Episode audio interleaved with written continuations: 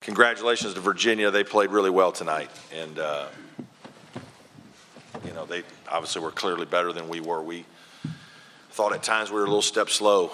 Um, and some of it is stylistically playing them. That's, they're probably the hardest team in the league to play against um, in terms of what it takes consistency of effort and, and discipline. Um, you know, their, their offensive movement is very good and taxing on you. And if you're just a little fatigued and wear down a little bit, you're, you're going to get burned. And I thought that happened to us some.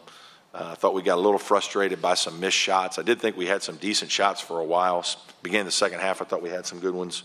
Um, but, you know, I thought that probably took the uh, air out of our sails a little bit. Uh, but they were just better, um, a little bit quicker to the ball, and and uh, they just they played much better than we did tonight. Questions? Raise your hand. Let us get the handheld mic. First one, back of the room. Coach Brownell, a lot of teams don't think you guys deserve to be in the NCAA tournament. What would your argument to the committee be with a 23 and 10 record? Yeah, you know, um, we, four or five, I don't know where Virginia Tech is. They're 74, they're 75, they're 76. So if they're 76, we have four quad one wins. If they're 75 or four, we have five. And I think what's impressive about it is four of them are away from home. Um, and I think that's significant. I think you have to prove that you can beat good teams. And if you do it away, some teams do it at home.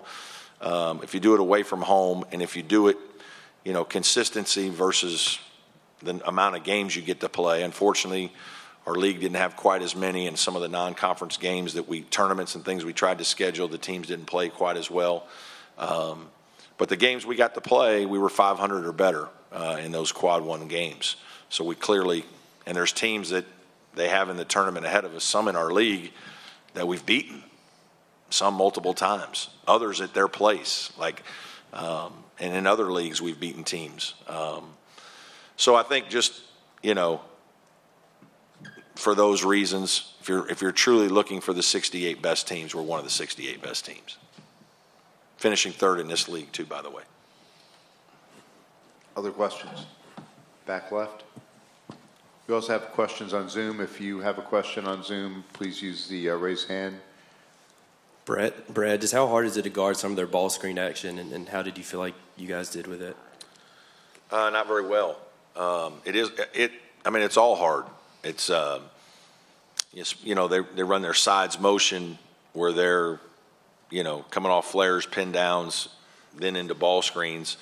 Uh, it's just constant movement, and there's a wearing effect and uh, you get a little bit behind, and it's on any kind of cut, and there's going to be a crease. And whether it's a shot off the cut or a drive off the cut, a lot of times it's a drive off the cut that puts you behind, and now you're kind of in some rotations. And we got put in some rotations in the first half, and we had trouble blocking out bigger players, and so they hurt us on the glass. Um, it, it's yeah, it's obviously an outstanding offense. I think you know, the, the thing that I always say about Tony and his program and his team, their offense and defense fit together perfectly. And so that's why they're consistently very hard to beat and play against is their, their system fits. And, uh, you know, it's obviously hard to guard. And then you go down on the other end and it's hard to score against them. And you've got to really work physically to cut hard, screen hard, move the ball quickly and attack a closeout. And then, you know, to, to score on them, it's challenging. So you're using a lot of energy on both instances. And when you play this team after playing the night before at 9:30, it's, it's probably doubly hard unless you get off to a good start, get your crowd into it, make some shots, get your juice going. And we just we couldn't get enough of that going um, in this game to sustain it. To our left. Question for the players. Uh, we just heard Brad's pitch to the committee, I guess, having been in all these games, played all these games, won all these games. What, what's your pitch um, to the committee about why Clemson deserves to be in the field? PJ. um, over the was it 23 and 10, um, 33 games. You look at our complete body of work. I think there's plenty of wins home and away that show we can play with anyone in the country when we play our best. Obviously tonight wasn't a great showcase of that. Uh, I've taken a lot of responsibility for that. Uh, the first five out there, you know, we didn't quite bring the heat we needed to, but if you look at some of the games we played this year, how we played on the road, how we played with our backs on the ropes late in games and finished, um, there's not a doubt in my mind that we're one of the best teams in the country and belong in, in the tournament. Um, I say that wholeheartedly, and I'm, I mean, there's nothing more to it. Hunter? Yeah, man, I, I agree with PJ. Um, I just, I've worked so hard. This team has worked so hard. And I can honestly say I feel like we've left it all out there.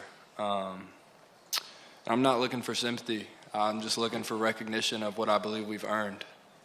Like Coach said, if you really want the best 68 teams, um, we're one of them.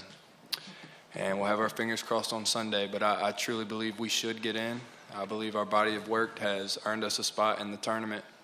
Obviously, I understand we have some tough losses, but at the end of the day, um, we should be in the tournament. To our right?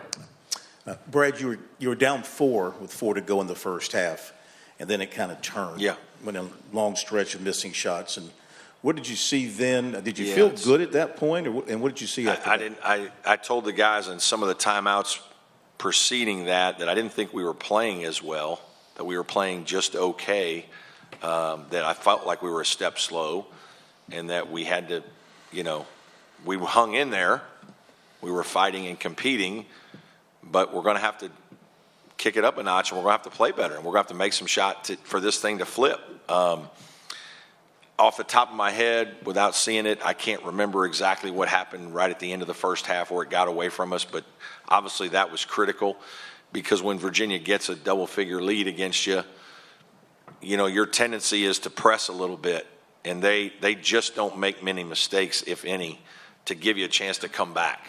And so you, you tend to then press a little bit more, and it can get away from you, and that's probably what happened. I thought we did get some good shots at the beginning of the second half, and we didn't make them. And that was, you know, eventually you got to start making some shots, and we just we couldn't do it. Left aisle?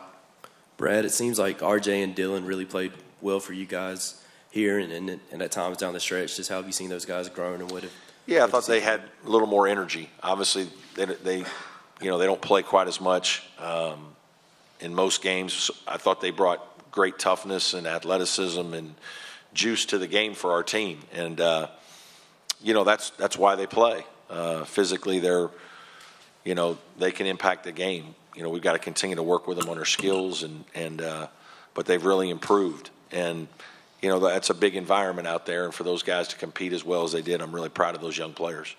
Back left? For PJ and Hunter, I don't think you guys have had a press conference for the last month where you haven't been asked about the NCAA tournament every time you guys speak. Does that start to have like a, a weighing effect on you every time you're out on the floor? Hunter? Um, I, I don't know if it really weighs on you. Um, I think we've, we've used it as motivation uh, here down the stretch. Um, obviously, tonight didn't go like we wanted to, but you know, I, I think it was a, a bit of a motivator here down the stretch. Uh, last night, especially. But you know, every time we just hear about it, but we just try to focus on you know what we can control. Uh, coming in every day, doing our jobs, and we'll let everybody else talk about it. But uh, like I said, I, I believe we should be in the tournament, and I guess that's all I have to say about that. PJ? Really, I'd say no, uh, and I think that's a credit to our team and why we should be in there. We don't worry about the kind of outside noise. Uh, we came into the tournament as a three seed. Uh, everybody's saying, "Oh, you have to play the team and just be the." I mean, drug Virginia Tech through the dirt, and we, we came out there and we did that to them. We're not worried about the outside noise. We came out there guns firing. We're not. We don't get too rattled by that stuff. Obviously, tonight we we got to hand it to us on a platter, but you know, we uh, we try not to worry about that and go out there and do our job. So. I think with that being said, we don't get too rattled by the outside noise. That's what makes us a good team. We just keep fighting for each other and playing for each other.